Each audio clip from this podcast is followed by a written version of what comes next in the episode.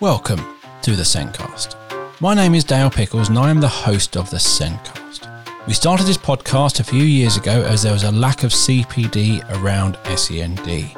All staff in schools need training and support around SEND, but this isn't really possible with the funding available.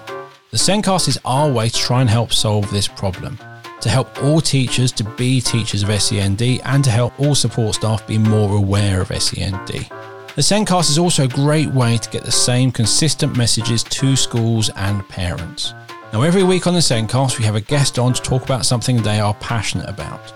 And this week, we're talking about the importance of learning through play. I'm going to be discussing this with my guest, Georgina Durrant. Georgina is a private tutor for children with SEND and the founder of the amazing SEN Resources Blog. Now, the SENDcast is produced by us here at B Squared, and over the last 25 years, B Squared have supported schools to support students with SEND. We help schools show the small steps of progress pupils with SEND make. Over the last few years, we have started to deliver high-quality, easy access training and CPD for schools around SEND. We do this through our online CPD offering, Training for Education. This started 2 years ago with a virtual SEND conference, but now includes an amazing lineup of speakers delivering sessions at our conferences, or they've developed their own training courses. You can find out more about our conferences and training courses and who delivers them by going to the Training for Education website, www.trainingforeducation.com. And at the end of this episode, I'll be sharing an exclusive SENDcast discount code, so please keep listening. Now, let's get on with the podcast.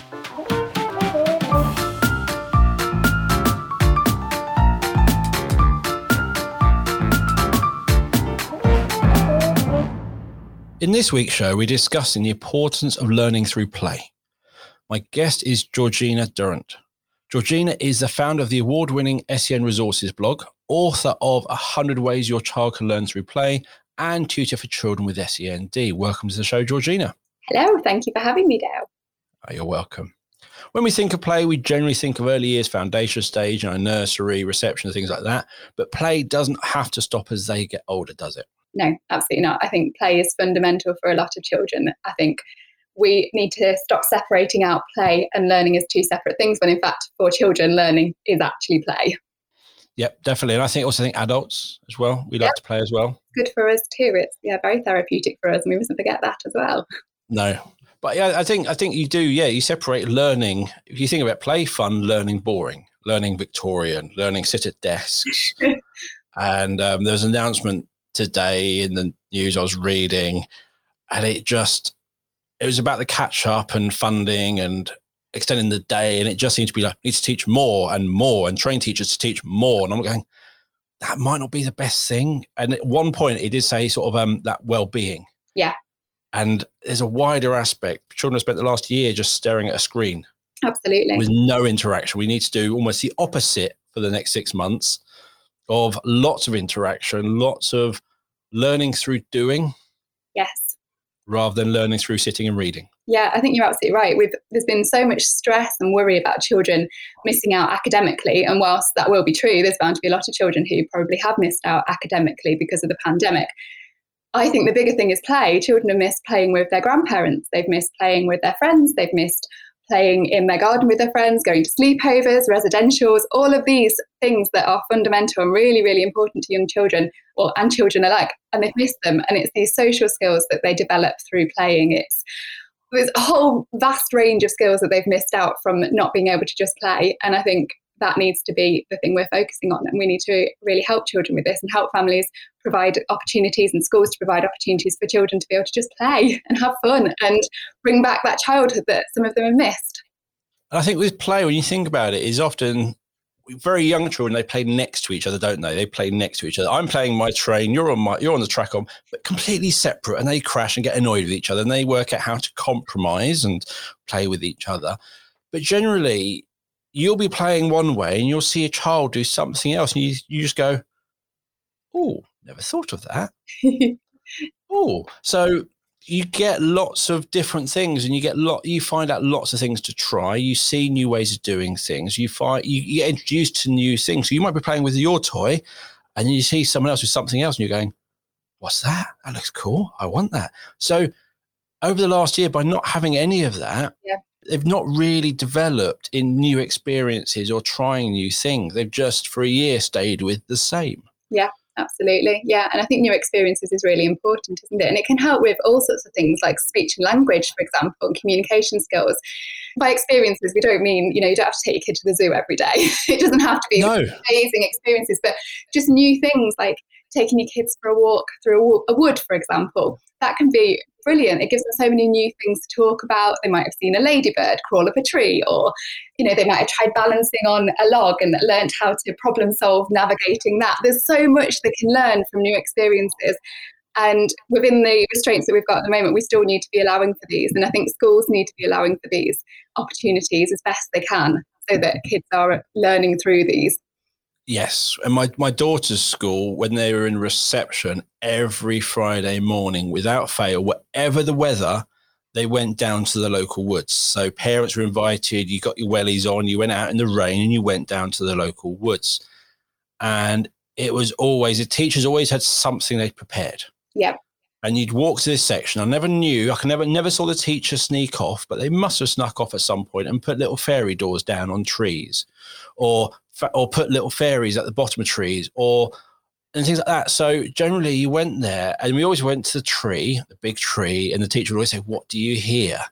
And the teacher would say, "What do I hear?" And she said, "Well, I think there's some lost fairies. We need to rescue them. We need to find the fairies, everyone." And they go off, and someone goes, "I've got one." And all the kids would run over to this child who's looking at his little thing they found. And then all the other children were going, "There are here. Quick." And then they'd shoot off and they'd find, and they're like, "Well, what are we going to do?" And they're like, "We need to build them houses."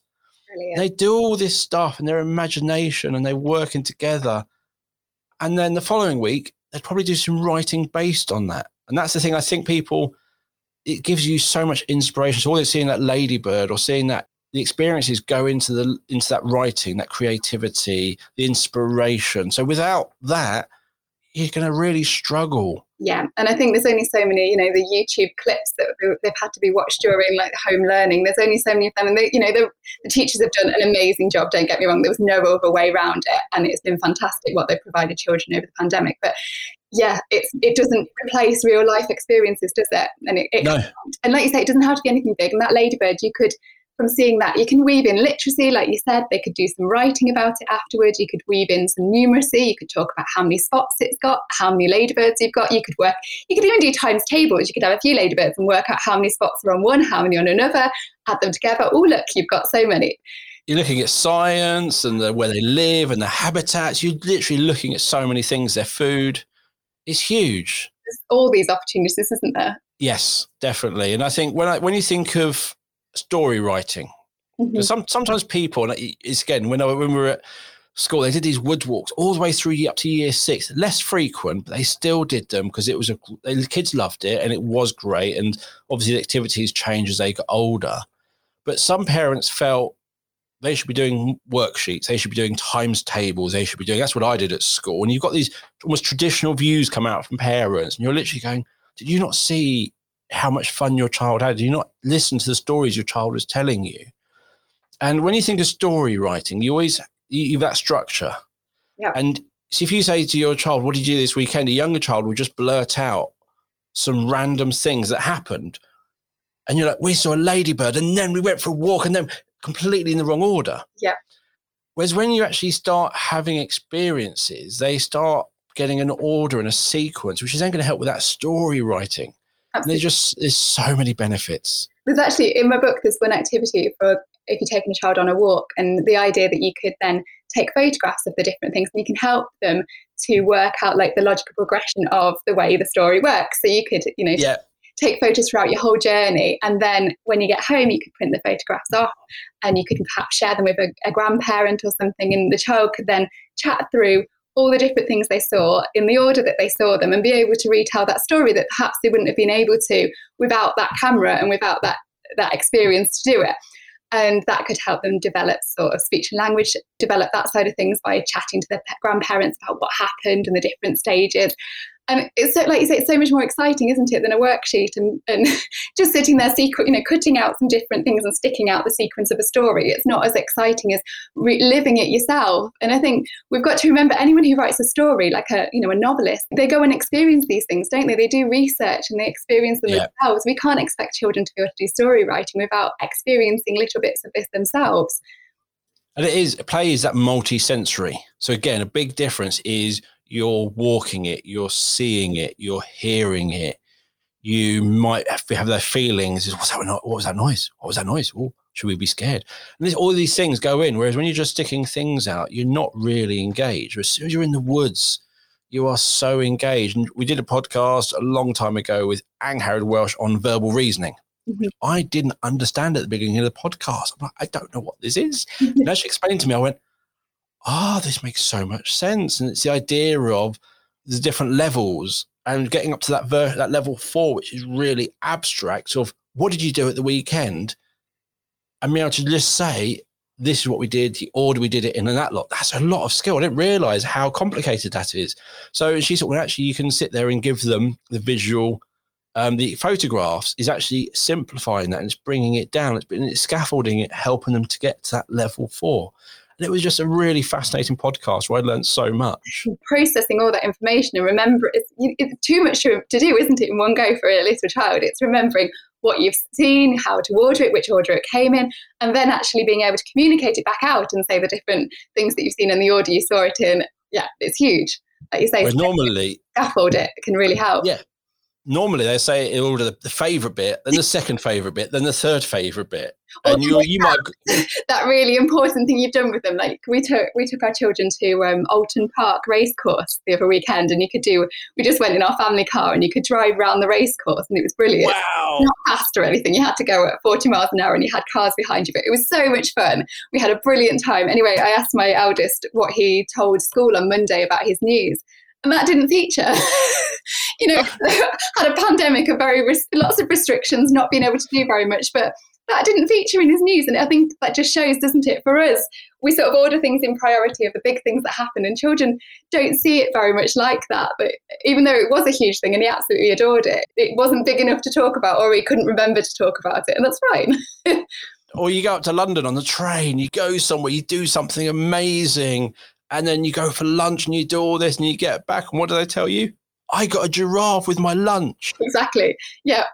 Anything else happen? No. No. Not. Just I got a giraffe with my lunch. That was a highlight, and you're like, that could have been such a cheaper day. Yeah, absolutely. Yeah. But later on, I find they do remember. They do.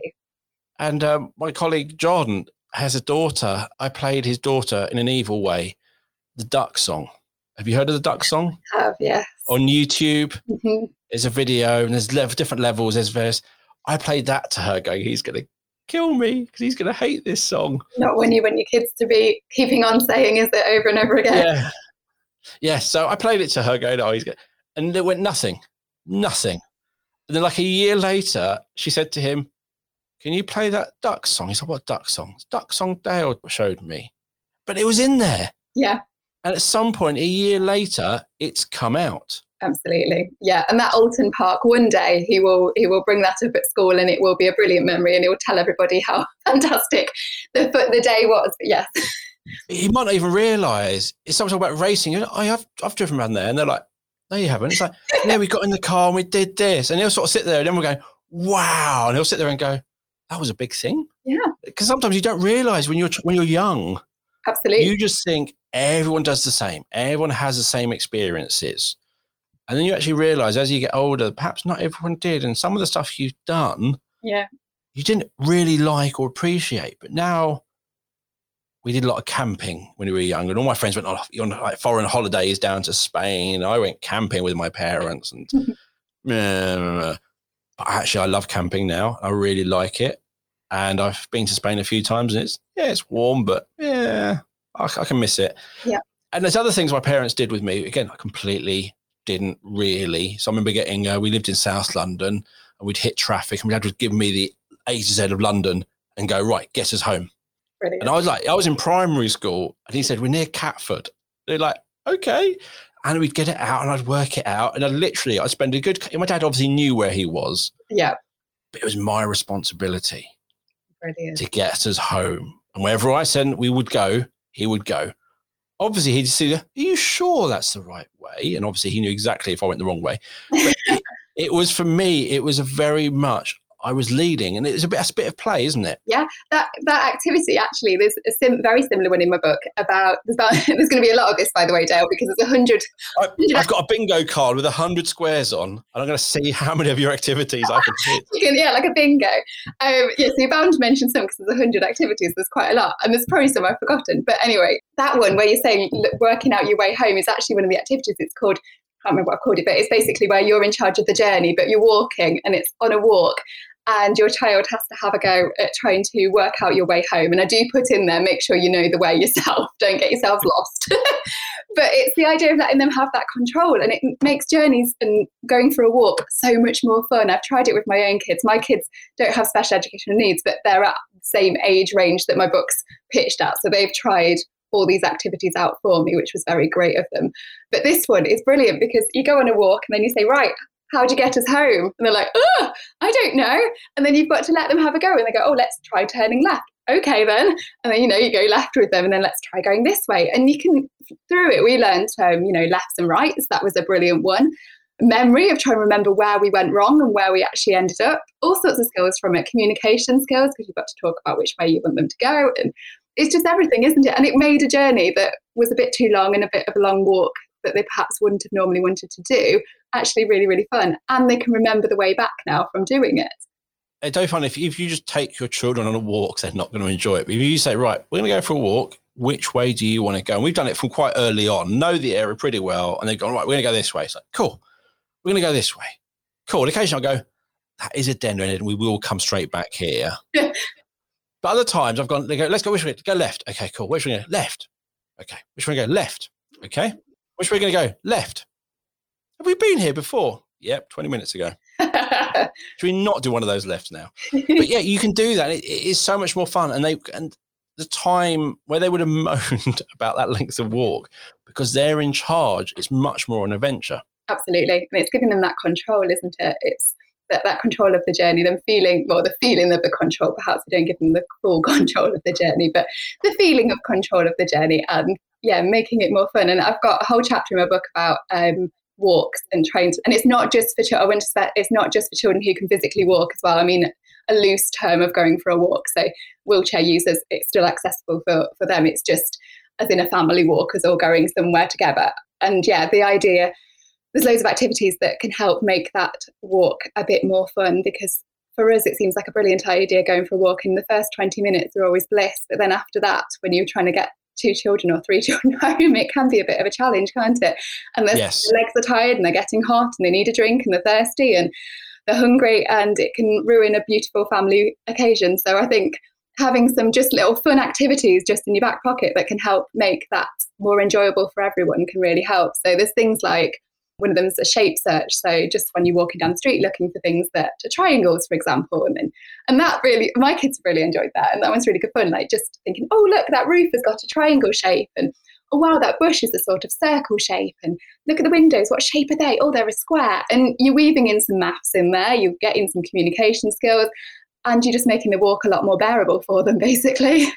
You're generally getting them to be more observant. I think that's the thing with me, is a lot of times my children could drift through the world looking at their feet or not actually being where they physically are. They're somewhere else completely. Sometimes they're on the phone, but sometimes they're not on their phone, but they're just not really with you. They're just physically there, but somewhere else. And I do find when you're doing these games, it makes them much more aware of where they are. Then they can recollect more because obviously paying attention. But one we've done... We did it. It was actually set as school homework. It was a couple of years ago. It was really good fun.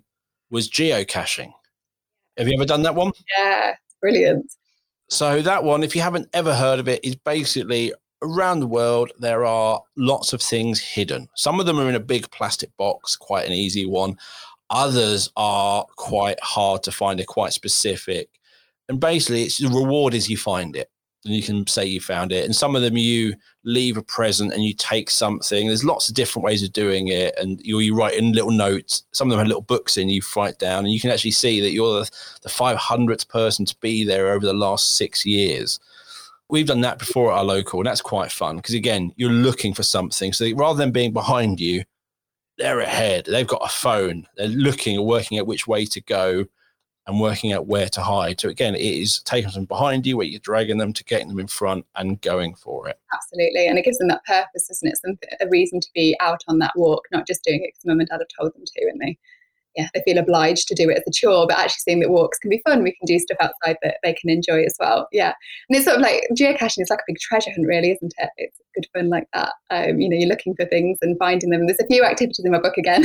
With like different things where you can like treasure hunts, like looking for things. So there's some where you're just listening for things, so you can go for, you don't have to actually see the things, but you're listening for things whilst you're on a walk. So listening for a really high pitched sound. Can you hear anything on your walk that makes a really squeaky sound? Can you hear anything that makes a low sound? And just that I found really, really engaging, especially if you're walking through like a wooded area or by some water and you're listening to the sounds. And there's things I heard that I had no idea were there, like the buzzing of pylons and stuff going overhead. And you thought, oh gosh, I've never even listened for that.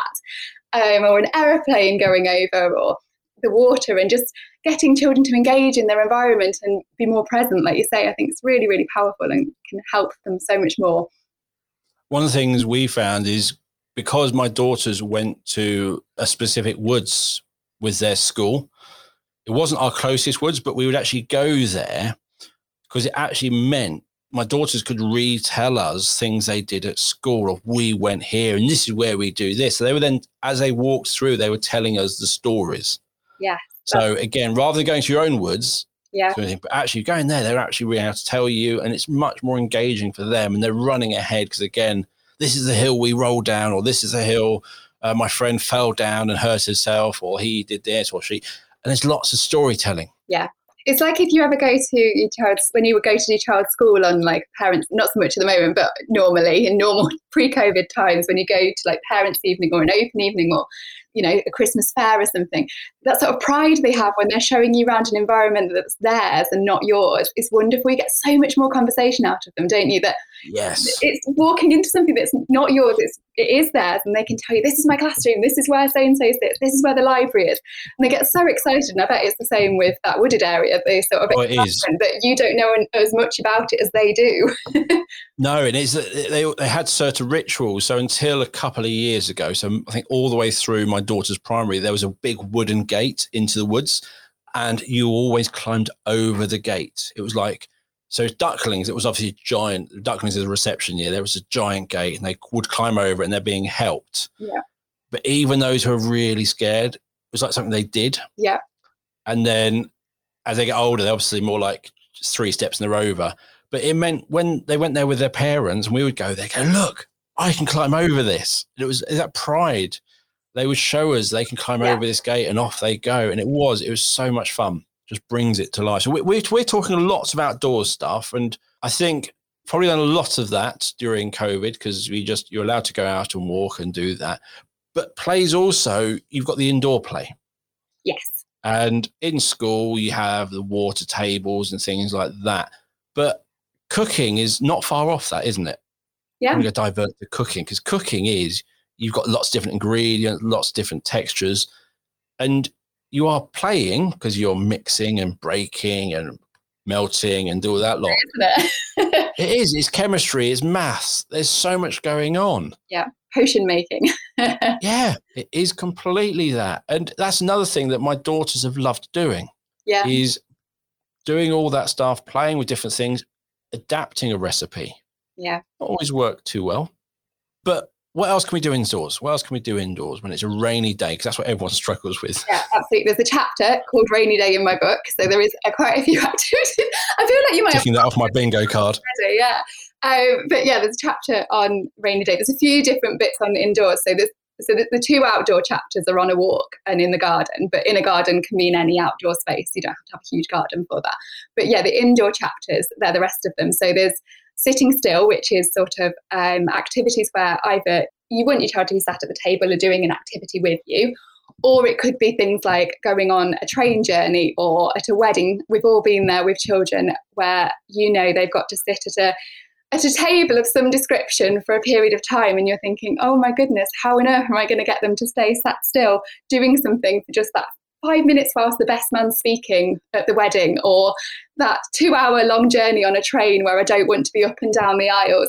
So that chapter's all for that, different activities you can do where you sat at a table, limited resources and fun things that the kids can be engaged in. And then for things at home, there's sort of rainy day imaginative play chapter, which is all of that sort of either small world play or role play activities that you can do. Like there's one where you can be a nail salon. So you draw around the child's hand. This one's great fun. So you draw around the child's hand on some cardboard. They cut them out and then they draw on where the nails would be. And then you get some paint that can be the nail varnish. And then or you could use real nail varnish if your child wasn't going to do anything with it. And then they can have a go at painting it. But the idea is they've got to pretend, you know, to talk to the person and say, oh, hello, how are you? How's your day been? How would you like your nails today? And then they have a go at painting their nails and pampering that person. So that there's loads of different role play activities. I've tried to make it fun. So there's things like a tuck shop maths activity. So they've got to set up their own tuck shop in the house, and through that they've got to sell sweets to you, or you can sell sweets to them. I said sweets because I knew that one would be engaging, but obviously you can do fruit if you'd prefer. The idea that they've got to use their math skills, they've got to use communication skills and pretend going to that shop and buying some sweets from you. And I found doing a sweet shop is very, very engaging for children. You'd be surprised how quick they can be with their money when they want to buy some sweets off you. So yeah, that one's a really good one. So there's lots of ones like that, and then there's a whole sensory play section at the back, which are indoor and outdoor ones, but different ways to help your child if they're feeling overstimulated and you're wanting to help them relax before bedtime, perhaps, and things. Different ways you can with Play-Doh and with sand, or different things you can make up that are really relaxing and therapeutic for kids. So yeah, there's lots of different indoor activities in there. I do find when you're trying to do money with your children and it's for school, it's quite boring. But if you're in a gift shop, suddenly they're very gifted with their maths. Absolutely. And they can suddenly work out exactly how much stuff is and how much their pocket money is and how much they'd have left and how many weeks worth of pocket money it will take to buy something. You're like, suddenly you're very good at maths because you want that cuddling or that soft thing or those sweets. It's amazing. Or it's a motivation.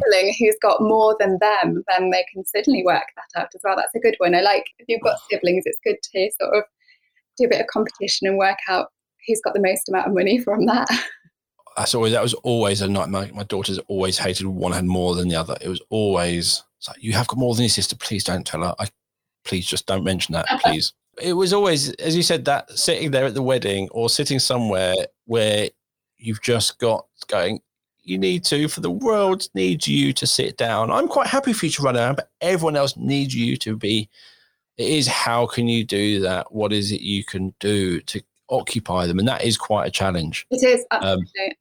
Yeah. And doctor's surgeries, the waiting room, that's always the most cringe one. Aeroplanes are tough, aren't they? I know we've not many of us have experienced aeroplanes recently, but hopefully we will do soon. And yeah, I think sitting on an aeroplane with a child is tough going, isn't it? And it's that pressure more from other people, like you say, the feeling.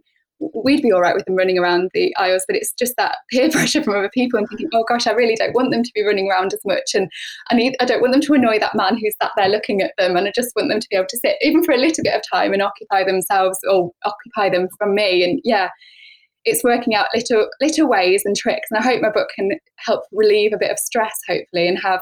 Yeah, I'd love the idea that someone would put it in their bag on a train journey and think, I feel a little bit more relaxed from having it in their bag, thinking, right, if something goes wrong and we've got to stay on that train for a little bit longer, or on the aeroplane and they're not sleeping and I've got to find a way of entertaining them, I've got my book and I've got a way that I can keep them entertained. And that you don't need I've tried to make it so you don't need lots of resources.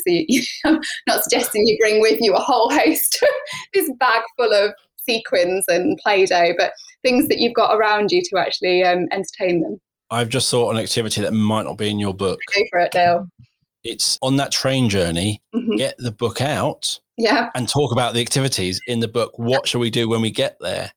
Because I do find with children, actually, one of the ways because we've had the plane journeys, and my wife was really good. She put so much effort in. So we're like, we literally got something for, so every half an hour there was something we could pull out. Brilliant. So it was, they might have chosen a magazine 2 weeks ago. That went away. Ta-da. So we're like, ta-da, Pringles, ta-da. But it was always, there was something. So we know one of my child would be happy to watch a film on a plane. The other one, 20 minutes in, are we there yet? She couldn't maintain a film. However the film was, she just couldn't watch it. It's just, she was always the challenge. And so it was like every half hour, something new had to be there, colouring. Sometimes we just sat there and, right, where are we going? What do you want to do? Do you know where we're going? And just talking about where we're going and talking about what we might be doing and just talking about that and going, do you remember when we went here? We went to that swimming pool. Yeah, there's an even bigger one here. And then as you tell me about what she did, and I just do find that sometimes when you're in those situations, talking about what you want to do or where you're going. Yeah. So my daughter does struggle to sleep sometimes, and she'll be worrying about something. And one of her books, which I hated because it took so long, was a book called You Choose.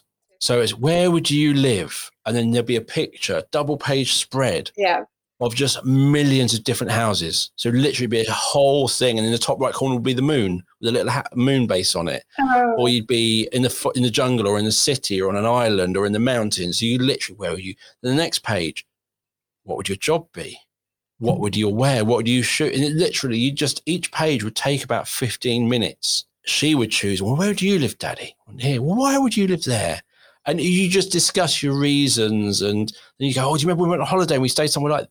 And it just took so long, which meant that 5-minute book, hour or so, yeah, going through it all. And it was like, so when she struggles sleeping, is I try, although we don't have that book anymore and she's now in secondary school, I kind of still do the same thing of, do you remember we went on holiday? Where, what do you want to do? What do you want to do on holiday? We've got holiday coming, summer break. Where should we go? And she starts thinking about where she'd been, where she'd like to go again. And we just have this conversation. It's kind of, that's what she's then left thinking about, yeah, when I leave the room. So yeah, okay. 101, getting the book out and going through those ideas. Because again, it's they're in charge. Absolutely. And I said at the start in the introduction that I wanted to be a bit like a recipe book for play, like the idea that you'd be stuck at home perhaps and you think, oh, it's raining outside, what on earth are we going to do today? I know a lot of people felt that during the pandemic, didn't we? Like, what are we going to do with our children today?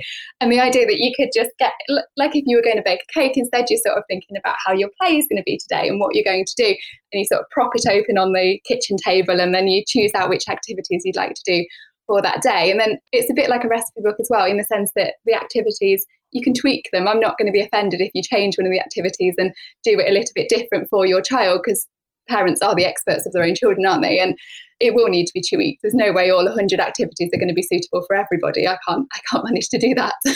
Nope. And I have differentiated them. The teacher in me has differentiated them at the bottom and said, you could extend it by doing this, or, if they need more support, you could do this. But then, yeah, you can tweak it yourself and you can make it how you wanted. Like you would a recipe, you might think, oh, we can't have milk in this, we're allergic to milk, let's put in something dairy-free in our recipe. And it's the same thing. I want people to feel that they can sit there with their child and look at their book and think, oh, what are we going to do today? How can we change it so it fits with what we want to do and what we're working on?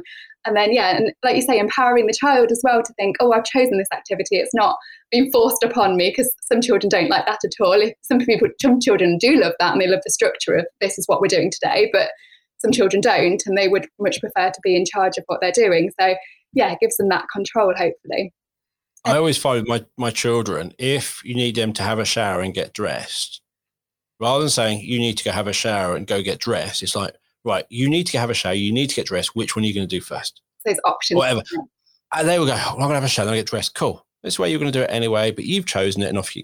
It is that certain level. And I think the last Easter break, the kids didn't seem to want to do anything, so we didn't do anything. And then when they went back to school, their friends did lots, and they came back, well, why don't we do stuff? It's like, you didn't want to do anything. So this half term, which we've just started, is we almost have a timetable. Right, what are we going to do each day?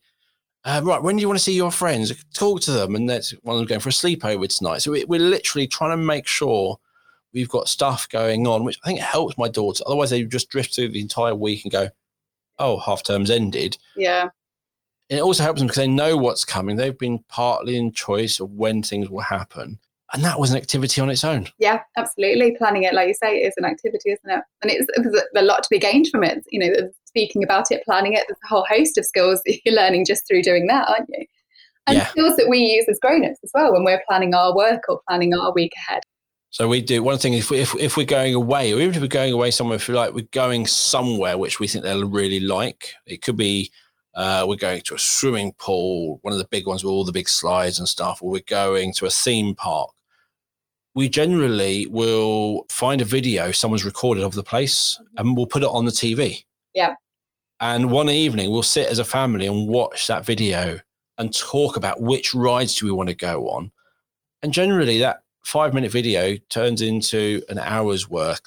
Oh, do you remember we went there? There is a video of when we went to this place. And it isn't we just sitting there watching YouTube as a family in silence. It is full conversation, talking over every clip, them deciding, oh, can we go watch? Yeah. Is there a bigger roller coaster? And you go down a bit of a YouTube, but it's all around conversation, or do you remember this? And it is all that narration of telling the story and things to look forward to. And I mean, when we go somewhere, they're not just sitting there arriving somewhere going, okay, I have no idea what to do. They're already arriving here going, let's go here. Let's go to that slide. Let's go to that ride. I can't wait.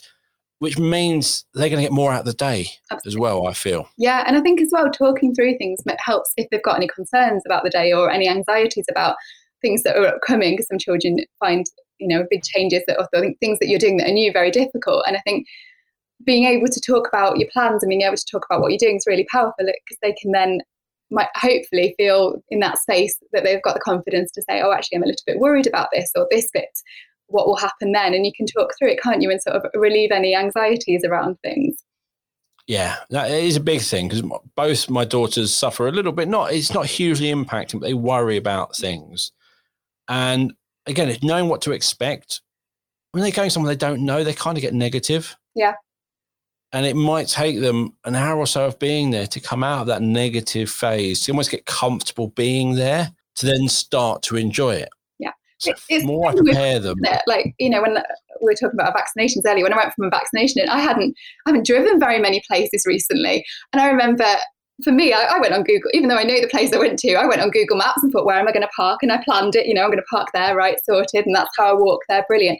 And we do it, don't we? We plan things. We don't just go somewhere that we've never been before and just get there and be like, right, now what do I do? Because that would be crazy. Like how many teachers take their partner on school trips? A month, 6 months, a week before they're doing the school trip. Exactly, yeah. So and they say to their partner, do you need a toilet? Should we go to the toilet? Have we got snacks? Can we go check the... Yeah. Literally, you go through that, because you know what to expect. Yeah. So, yeah, a number of times my wife's taken me on school trips to some museum. I'm going, really? We're going to that museum? There's nothing there. And it's just, and I've been there before, and I've been to the museum twice, and I didn't like it both times. We went. But it is, we all do that as adults. We literally like to research things. And technology is amazing, because you can now go to anywhere in the world and have a map on your hand, which will tell you exactly where to go. Brilliant. You can literally, wherever you are in the world, you'll know where the nearest toilets are, the nearest bank, the nearest everything, your hotel. You can just do everything. You just look at your phone and it will take you there. Imagine going to some random country 20 years ago and just having no idea and trying to find a hotel. It's just, the world seems so much smaller, but I'm also so much more confident knowing that if all else fails, I've got Google Maps. And sometimes you go for it without Google Maps. Yeah, I'm going to go find this place, and off you go. Yeah, I get lost. I wouldn't do that. I'd be useless. That is not my skill set at all. I remember having to print off directions in the university holidays, just when sat nav was sort of coming out. And I remember printing off directions from Google so that I could get myself to my friend's house, and like having to stop and look at my directions. And when sat navs came out, being like, oh, thank goodness, I'm not going to get lost, because the amount of times I got lost. And if you've got a set of directions and you get lost, it's almost impossible to find your way, because it's not a map. It just says you should have gone left back whenever that was, and you don't know what you've done. So, yeah. And lots of things I mentioned earlier about the things my parents did. And one of the things we used to live in Croydon, and there's the mainline station was East Croydon Station. And we'd be going up to London, which is always an adventure. And my dad would go, I'll go get the tickets. You work out which train we're catching. So I was left not far from him, like a couple of meters, but left looking at this departures board going, London, Victoria, and just trying to work it out and really finding it. And it's, okay, we got platform one. I went, cool, and off we go. It's always platform one. It took me about 15 times of doing this to learn it was always platform one. You never needed to look. It was going to be about 10 minutes because they always were stopped. But it just gave me the confidence to, when I was a very young age, to go and look. Yeah. And I was in primary school when we started doing this. So I was quite young, and we'd go, right, so we're actually going to Earl's Court. How do we get to Earl's Court? So I'd be on the train and I'd look at the tube map and work out, we need to get the green line or the yellow line and go to here. And so we do this, and my dad would let me lead the way. So when we get to the stations, where are we going to go? Look for the green and yellow. So I'd be looking up going, oh, there's a sign, and off I'd go. And then when I'm 17, 18, I said, shall we go out to London with my friends? They're like, London? We're in Croydon on the outskirts of London. I said, yeah, go up to London. They're like, not sure about that. I'm like, why? It's London. I'm going, yeah. We just get a train. Which train? We're platform one, obviously. Yeah. How do you know? Well, it's always platform one. How do you? And just realizing these things, the sitting in the car with that London A to Z and traveling and just being that look at here and going here and being in charge and looking at, it's given me so much confidence of just, yeah, I'll be all right. And it was, I can just go somewhere. As well, you were, in a sense, your dad was, it was a play, it was a game you were doing, wasn't it? Yeah. And there's no pressure on that. And I think that's really useful for children, because play, there's no pressure, it's relaxing, you enjoy it. You know, it didn't matter if you got it wrong. And as a grown-up, when you're doing it, it does matter if you get it wrong, because if you get it wrong, you'd end up lost. But yeah, for a child, it doesn't matter. And then you've learned it by having that confidence that it's okay to get it wrong and try again. And then as you've grown up, it's being easy enough to be able to do it then and have the confidence. But I think we got on the wrong tube one time, went in the wrong direction. And my dad obviously knew it, but he kind of let me make the mistake. And you're like, so which station are we at? Well, this one. Cool. Why are we here? But making mistakes is brilliant for children. Yeah, so we then had to get off and added 10 minutes to the day. But something went wrong. We had to work out what I'd done wrong. And then, okay, so I've got to pay attention to that next time, because I just went on the green line. I didn't know there was a clockwise and an anti-clockwise. I just went, and just things like that. And it was just, I did not appreciate it at the time, doing these things and the confidence it's given me. Whereas I just go, even my adult life, I talk to people who are a bit nervous. And you're like, why are you nervous? Just do this. And they're like, never done that. Yeah. So, yeah, it's those little play things, going out in the woods, just going, right, which way are we going to go? Yeah. And going off. And we go off in the woods, and I've somehow have like an inbuilt compass in my head. So I could be nowhere I know, but I know roughly the car park's got to be over that way. And I'll be able to walk that way. So my kids can go anywhere you want. I've never been here before. But what's the worst that's going to happen? We're in a National Trust place. We're not going to die of starvation. Yeah, we've got some drinks on us. What's the worst that's going to happen? We're going to have a really long walk instead of a long walk. Yeah. That's the worst thing. So generally, it's when you're doing these things is what could go wrong? And generally, you've just got to allow time. That's the thing. You don't go, we've got half an hour to fill. I'd sit there and go, okay, let's start this activity. Let's see where it takes us. Yeah. And it's that learning through play with the comfort net of your parents or whoever's looking after you, and realising that if you go wrong, it doesn't matter. Everything will be okay. And that builds such self-esteem and self-confidence in children's ability, doesn't it? And them trying new things in a stressful situation that they could, if it fails, it wouldn't matter, is much more damaging for a child than if they're doing it with a comfort net. My daughter, it's that anxiety of, I don't know, there's a whole lot I don't know. But my daughters have anxiety, and I sit there and go, I feel like I've really supported and given them lots of opportunities. And we went to the pub yesterday, and you know when someone says, have a nice day, and you reply with, you too, don't you? So I said, have a nice day. And you're like, you too. Yeah. So let's try this. Have a nice day. You too. Then you go, enjoy your meal. You too. Thank you. So the waitress put my daughter's food down and said, enjoy your meal. My daughter went, you too. And they kind of died inside. Oh, bless her. I said, I do that so often. Yeah. I've done it getting on a plane. Enjoy your flight. You too. even though you're not flying anywhere. And you just do it. And it's just, but I was like, the fact she's done it and made that really fun mistake. Yeah. And then was able to, I think it helps. It does. Because she's like, no one died. No, nothing bad happened. It was okay. You're all right. And I think there is this thing of that sense of failure.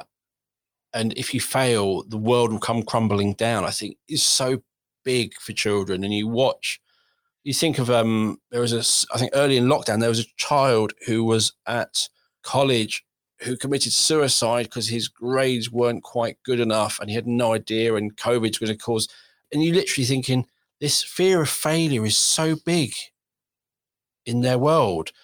And you kind of got to sit there and go, A, it's okay to fail. Yeah. So you've got to let them almost fail in a little way so they can see actually nothing's happened. But I also think you've got to show them you can fail. Yes.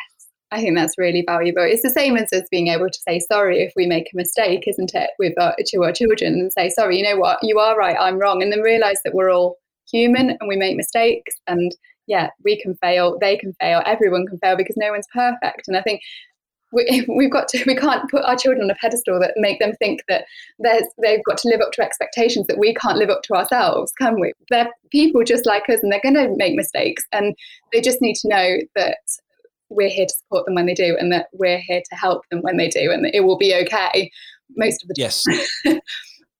We went on a holiday a couple of years ago when you could, back in the hazy day of travel. We went to Denmark. We're in Copenhagen. And, you know, you just quickly read something and your brain kind of tells you what it wants it to say. And I read it as an open blah, blah, blah, roast beef sandwich with blah, blah, blah. I thought, perfect, roast beef, love it. And my daughter went, you sure? I went, yep. Yeah. Didn't reread it. I just went, yep. Yeah. And she's looking at me going, really? Okay. And I went off to her. My other daughter didn't like any of the sandwiches. We had to get pizza for her because she's a little bit fussy, so that was fine. And I come back and there's my sandwich, and I'm looking at it in complete disgust because it wasn't a roast beef sandwich or it was an open rare beef sandwich. Mm. When you think rare, you're thinking a rare steak, aren't you? Yeah. No, this was literally, they bought a packet of burgers, taken the burger out and put it on the bread. Not an ounce of heat in it. It was pure raw beef. And I literally just looked at it and she went, what's that? She went, my daughter going, I wondered why you ordered it. I went, it said roast. She went, no, it said rare. And I'm going, oh my God. And I literally had to look at it. And she goes, oh, I won't let that. She went, you won't know if you don't try it. Said, oh God, that's come back to bite me in the butt. And I had to bite it. I had to taste it. And it was absolutely grim. Oh, you didn't eat it all, did you? Did you then tell them? No. I had one bite. I went, that's disgusting. Anyone else want to bite? They were going, obviously no. And I went, yeah, sometimes I order something I don't like. But the teachable moment, children. I've made a mistake. We shall all learn from it. Never order anything out of the UK which says the word rare. Because often it's completely, yeah, we don't even cook it. Just rare. Just mince meat together. It was horrible. I don't know how anyone eats that. But it was, I completely made a mistake. Yeah. And my daughter knew before I even made a mistake that I'd made a mistake and watched me go through it and then how I dealt with it. It wasn't like this is the end of the world or yeah, and just things like that. And that is how they learn, isn't it? By seeing how you've dealt with it. If you'd have had a complete meltdown over this, shouted at the waiter and spat out your food and caused a right scene, then they would think, oh gosh, is that what we're supposed to do if that happens to us? Whereas you're calm and within reason and say, oh gosh, that's disgusting, but you know, it's not the end of the world, it will be okay. Then they learn from us, don't they? And they learn that that's how to deal with it. And part of my book, one of the key skills, so at the bottom of each activity, there's like a little box. It has lots of different skills and it ticks which ones that activity helps the child develop. So and there's one for like emotional regulation and that side of things, and this resilience and this being able to make mistakes and learn from them and be able to think of strategies as they get older that can help them learn to relax. And things like that sort of teach children resilience, don't they? And that idea that if you go wrong, things will be okay. And it's a really important skill, and I think there's been a lot of talk about it during the pandemic, hasn't there? Like children needing more resilience because of it. And I think children are a lot more resilient than we've given them credit for. But there's no harm in helping them have more skills and keep building these skills and these strategies that, as grown-ups, we use all the time to help us deal with difficult situations. And they need them more now than ever, don't they? And there's a lot of the sensory play activities that help with emotional regulation and that side of things, but there's other ones as well. And I think hopefully people, if you were looking for an activity for emotional regulation and that side of things, you could flick through the book and look at the ones that have got the tick on that and think, oh yes, we can do those activities and help with that. So hopefully it will help. That's a good idea. I think my daughters, I see resilience as two things. It says resilience of being in an uncomfortable situation and just getting on with it, which my daughters are king of, because I worked from home and I'd go up and see my daughters and I'd stick my head in the room and basically see my daughter in front of her laptop, a bit like where we are now. Mm-hmm. And you can see the teacher and everything else is black and they've got their head. And that's literally, that's them for 8 hours a day or 6 hours. And you're literally going, that's not nice. No. The fact my daughter is putting through up with this, that's quite good resilience. Yeah. And I got them to do, and I literally, is that what you're like? Yeah. I went, right, I think you need to phone a friend. They're like, what do you mean? I went, I literally think you need to have your phone next to your laptop with your friend muted so you can't hear each other, but just so you can have, you know, that you do it, you're having a meeting, you just give your friend a glance, sort of go, what is this? Yeah, that connection. Just so she had that connection. And I think from that point on, both my daughters generally had a friend. And sometimes when it was, right, let's do it, you go, right, you got 20 minutes. Then my daughter would unmute her phone and then they would get on with the activity, but they were able to talk to someone else. And I think that really helped. But I think, yeah, so there's resilience of being in uncomfortable situations and having to kind of get on with it. I think my daughters over the last year are really good at that now. Yeah. But that failure, that sense of being able to fail and it being okay and having a go, yeah, even if it's not going to work out, I think we've got a long way to go on that. Yeah. It's a tricky skill. I think most grown-ups have a long way to go on it, to be fair, don't we? It's hard. And it is, it's really hard when you're a child, the future is rosy. Mm. And as you get older, that rose tintedness just really disappears and you end up with like a Mad Max future looking at you. Of it's like, there's no jobs. I can't move out. I can't do anything. And it is just, so you go from very happy to really, it's not looking. So you can't rose tint it for them. And you've kind of got to help them to go, well, yeah, if you give up now, you're really going to go nowhere, but you've got to have a go. You've got to try and see where you're going to go, where you're going to end up, what you want to do. So the other thing is, and the podcast I did with Alison Knowles is about why we are the way we are, which is a great 3-word letter title. And it was like, your experiences are shaped from your parents' experiences. So your children are watching you and your partner and seeing what you do and your jobs and how you live your life and the holidays you go on. And that's going to say, so this is what I'm going to be when I'm older. Yeah. And you create this tunnel from all your experiences. And her thing was about, it doesn't have to be a tunnel. There is no tunnel apart from what you've made in your mind. Yeah. Your parent might have been a Senko, but you could be an astronaut or a comedian or playing a mariachi band or be a cleaner or a road. There's no limit apart from what you put on yourself. Yeah. And it was a whole, actually, you kind of got to give your children confidence to do what they want. Absolutely. And then support them. And when your children were young and they fell over, did you run over to them the moment they fell over with that look of panic on your face? To start with, you do, don't you? It's when they're really little. Oh my goodness, the panic! The first time your baby falls and bangs their head, oh. You're at the hospital 10 minutes later. X-ray, please. I need everything. Yeah. Then as they get older, you realise A, they bounce, and B, they kind of look for you, don't they? They fall over and then they look at you, and if your face is sheer terror, they'll burst into tears. Yeah. But if you're like, yeah, it's all right, they'll go, okay, so this happens, although it's hurting, it's not the end. Okay. And they kind of see how you react. And so if you are telling them to have a go at something, when they fail, don't rush to save them as well. We're not in the falling over knees, but we are maybe they're having a go at something and it's not, you've got to give them the chance to stand up and sort themselves out. Giving them those strategies as well of ways that we deal with it. So, you know, like we've had a stressful day, we might sit down and relax and watch some TV, or we might do a paint by numbers, or do you know what I mean? We might do something that helps us relax. And I think it's giving children these strategies as well to help them, not expecting them to be able to be resilient and be able to solve and to be okay after something bad's happened, but to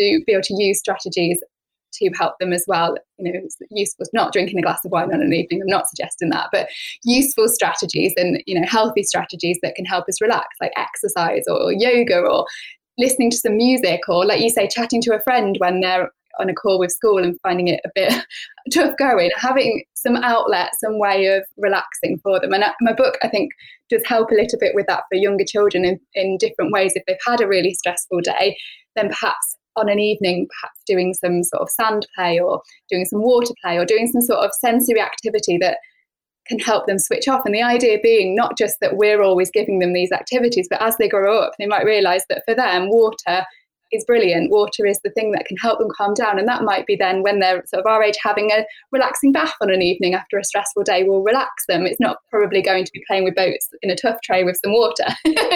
But the idea that these strategies that we give them now and the strategies they see us using, we can weave in through their play, and then they can learn as they grow up how to calm themselves down and be resilient. Yeah. I think when we think about those relaxing, all those strategies, paint by numbers, all the stuff you said is, with all of them, they are very predictable. Mm-hmm. You're picking activities where you know this is what's going to happen. This is the end result. I can kind of turn my head off, brain off, and just relax. I know what, there's no challenge. There's no surprises. It's very predictable. And that's what everyone finds relaxing. And for younger generation, tech can give them that in certain games. So I'm not saying just give them an iPad, but I know for my nephews, Minecraft is relaxing because they know exactly what's going to happen. So there are things with gaming online, not online game with other people, because like Fortnite is not predictable, which is why it's very stressful, because you could be going for the win and then you lose, not happy. Yep. But games like Minecraft, or kind of where they're very rule-based, can be very relaxing. So games where it's not unpredictable, not relaxing. Games, it's all like, to me, Minecraft is Lego, where you're not limited on how many Lego pieces you can afford. Yeah, absolutely. We've got the Lego version of Minecraft, the sort of, it's, what is it, like Lego Worlds or Lego Creator something on the PlayStation. And it's pretty much the same, but it's Lego Builds. It literally is, like you say, the kids have been given loads of Lego on the screen to actually build worlds and create. And that's very relaxing. It is. You can literally, my daughters, I refuse to play it. I would lose weeks. So my daughters are playing and I'm like, how good is this? And so my daughter went to bed, and there was a lake, and I dug down next to this lake and dug a huge pit, and then basically made a room with a glass wall and a glass ceiling. So it was completely sealed. And then I destroyed the barrier between the lake and the big hole I've built. And basically I made an underwater room. And then as I did it all, the water came over and covered the entire room. And then so it was one giant lake. And then I went back and walked down the steps I made, walked this room, and it was completely dry, underwater, with fish swimming above me. And I was like, this is really cool. I'm going to go to bed now and turn this off, and I'm never going to come back.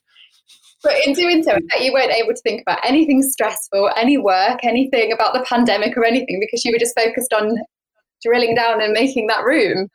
Yeah, I lost a couple of hours, and then I was like, oh, could I do this next? Or could I do this?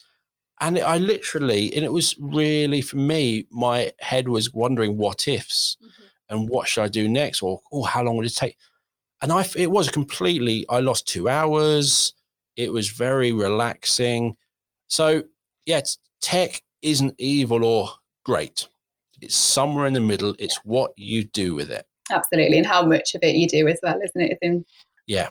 So, I'm not someone who says everything is great on tech, because I've watched my daughters play Fortnite. I've watched their language, and we do have to have breaks from Fortnite. But generally, so the other games they play, they're building stuff, right? And it's not just dismissing what they're doing. It's having that conversation. So if they've just built something in Minecraft, that's something to talk about at dinner, because there's a whole load of things they're really excited about. And they can then sit and go, we did this. And then what happened? Well, okay, so what really happened? And you've got the whole storytelling bit. Yeah, I've actually done, because I do private tutoring as well. And as part, one of the children that I tutor is really into Minecraft. And as one of our lessons, we actually it was one of the introductory lessons, and I was getting to know her, and I wanted her to feel more comfortable with me, especially as we met over a screen, because it was during the pandemic. So we started tutoring through Zoom, which it's tricky initially to sort of get that connection, isn't it, with somebody. So we did it on Minecraft and the whole activity. I knew nothing about Minecraft, so she was the expert in it and she was able to tell me about it. And I found some pictures from Google Images of Minecraft and she had to tell me bits about it and then write about it. And we got so much work done. It was brilliant. And she felt, I hope that she felt that I was sort of interested in her and interested in what she was interested in.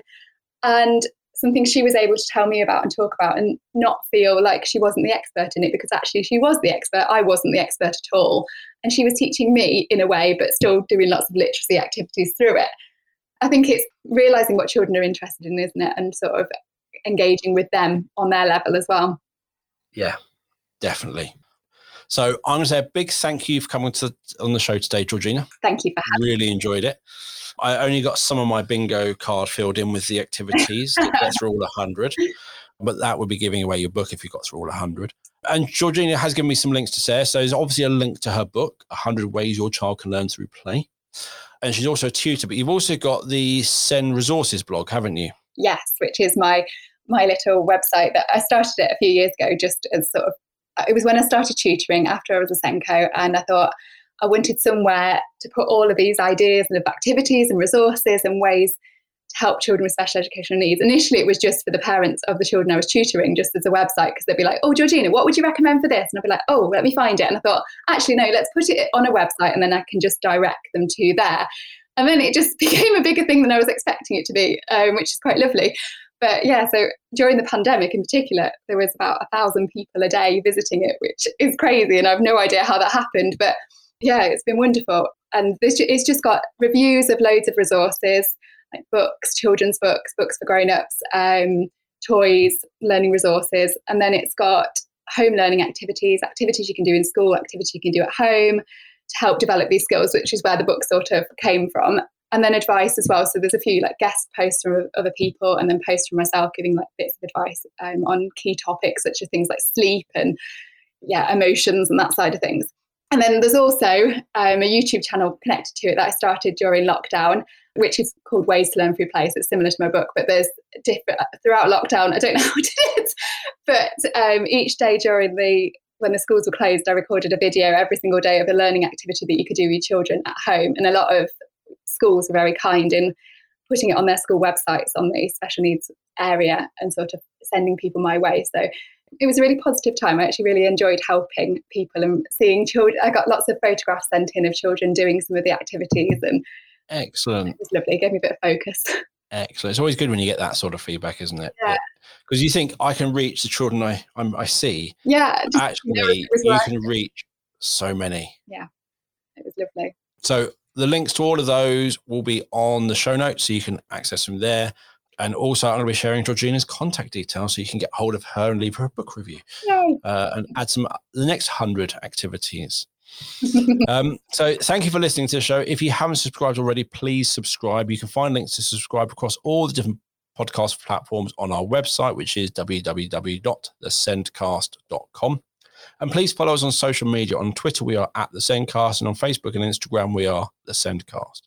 And if you listen to us through iTunes or Apple Podcasts, please leave us a review and let others know what you think.